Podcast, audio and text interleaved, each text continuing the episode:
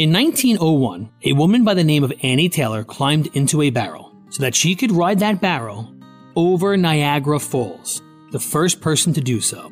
The reason for her crazy endeavor? She was struggling to make ends meet, and she was hoping for fame and financial security. It's Ryan from United Faith Mortgage, a faith and family mortgage team that tries to improve your financial outlook without having to ship you over a 170 foot waterfall.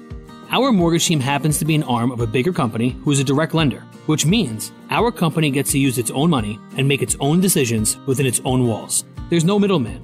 This advantage often allows us to get you a better rate, which can save you monthly and lifelong money through a refinance, or help you with a cash out refinance, cashing out some of your home's equity to use for life. We are United Faith Mortgage. United Faith Mortgage is a DBA of United Mortgage Corp., 25 Melville Park Road, Melville, New York. Licensed mortgage banker. For all licensing information, go to nmlsconsumeraccess.org. Corporate NMLS number 1330. Equal housing lender. Not licensed in Alaska, Hawaii, Georgia, Massachusetts, North Dakota, South Dakota, and Utah.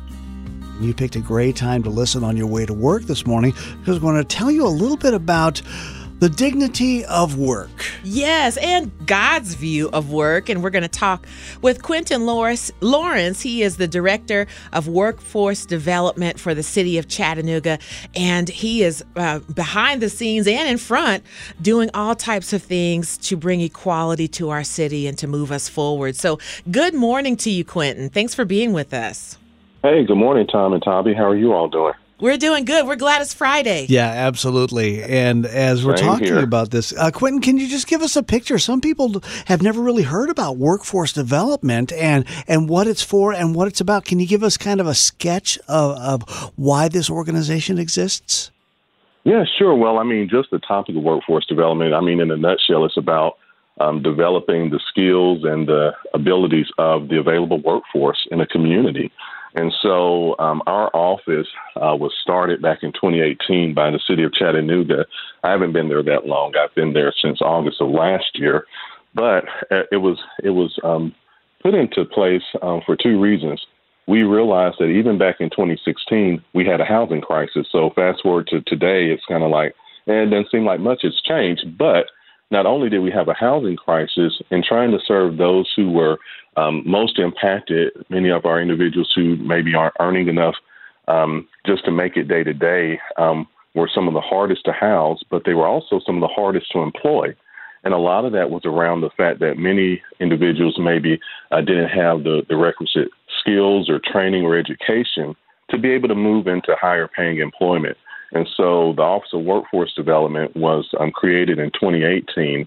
And so since then, we have been working tirelessly to try to make sure that um, really all Chattanoogans, but um, particularly those who are either unemployed, underemployed, and not making enough or not working in the fields that they uh, had training in, and those who are undereducated and undertrained to get access not only to jobs, but also to the resources necessary to get upskilled or to be um, reskilled or skilled at all so that they could be gainfully employed.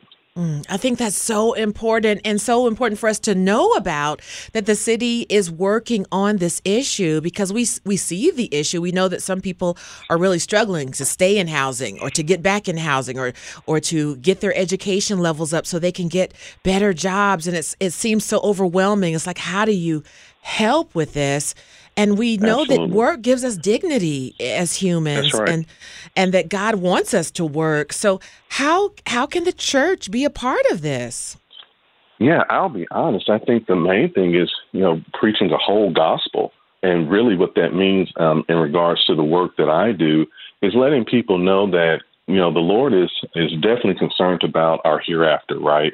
The fact that in Christ, you know, we're, we're new creatures and we have access to the Father and that when we, when we die or when the Lord returns, that we will be with him eternally.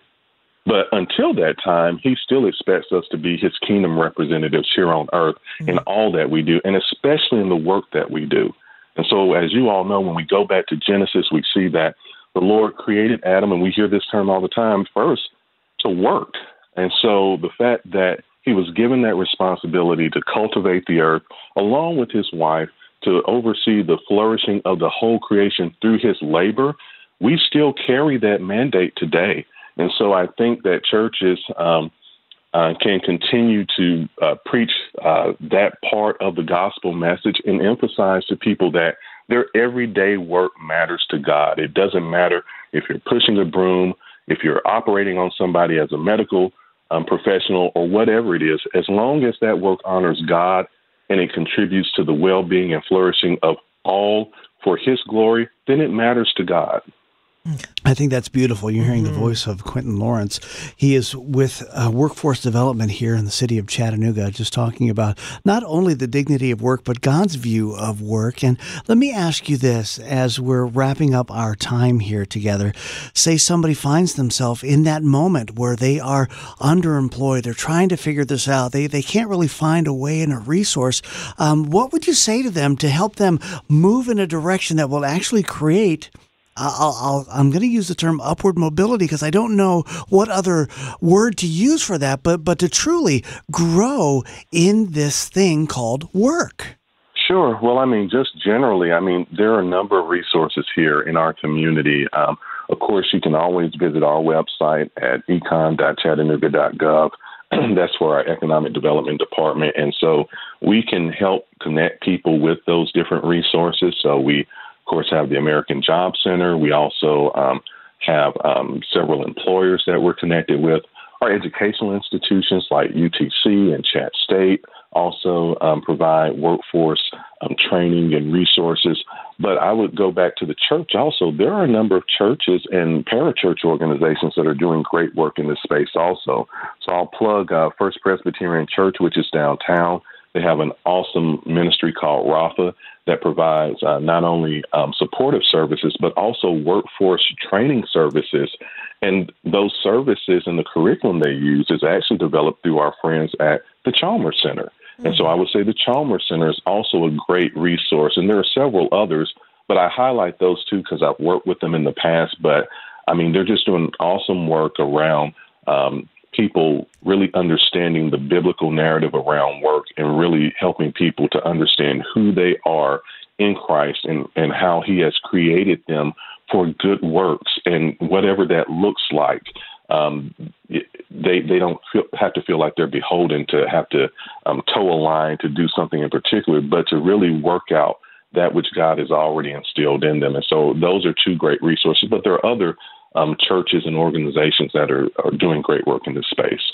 That's so good to know. We can learn from those churches, First Presbyterian Church, the Chalmers Center, another uh, nonprofit organization here. We're familiar with them um, to learn. And then there's a couple of activities or, or um, events that are coming up this very month. Tell us about those. Yeah, sure. So, um, so for the last quarter of this year, we have been trying to host um, employment resource um, hubs within our community centers. And so, uh, what we've done is we've partnered with the American Job Center. We've also partnered with our um, community development department um, to actually provide these events right in the communities where people typically have the most need. And so, the city of Chattanooga, for those who didn't know, we have about 18 um, community centers around the city. And so, what we wanted to do was to activate those spaces to also be a place where people can find employment as well as employment resources. And so by partnering with the American Job Center, as well as the community centers and several employers and other resource providers, uh, we're trying to make sure that people who may have trouble with transportation, childcare, or other barriers that might keep them confined to their communities, that they can actually access those right there in the community where they're at. So, long story short, we have 12, uh, I'm sorry, rather two events. Uh, one on 1211 at the Washington Hills Community Center from 12 to 5, and then the other one on uh, 1218 um, at the Eastdale Community Center, also from 12 p.m. to 5 p.m. And so those are geared towards adult workers. So anyone who's looking for a job or resources to help them get a better job come out. But there's also an event kind of sandwiched in between there um, where one of my colleagues, um, Chris Sands, uh, who um, serves as the executive director over um, um, our gun violence um, program and department, uh, from 12 to 15 at the Bessie Smith Cultural Center. Uh, it's called Blessings at the Bessie, where they're going to be handing out presents and gifts to people, but they also want to make sure that young people ages 16 um, to 18, and I believe even up to age 24 also have access to employment as well.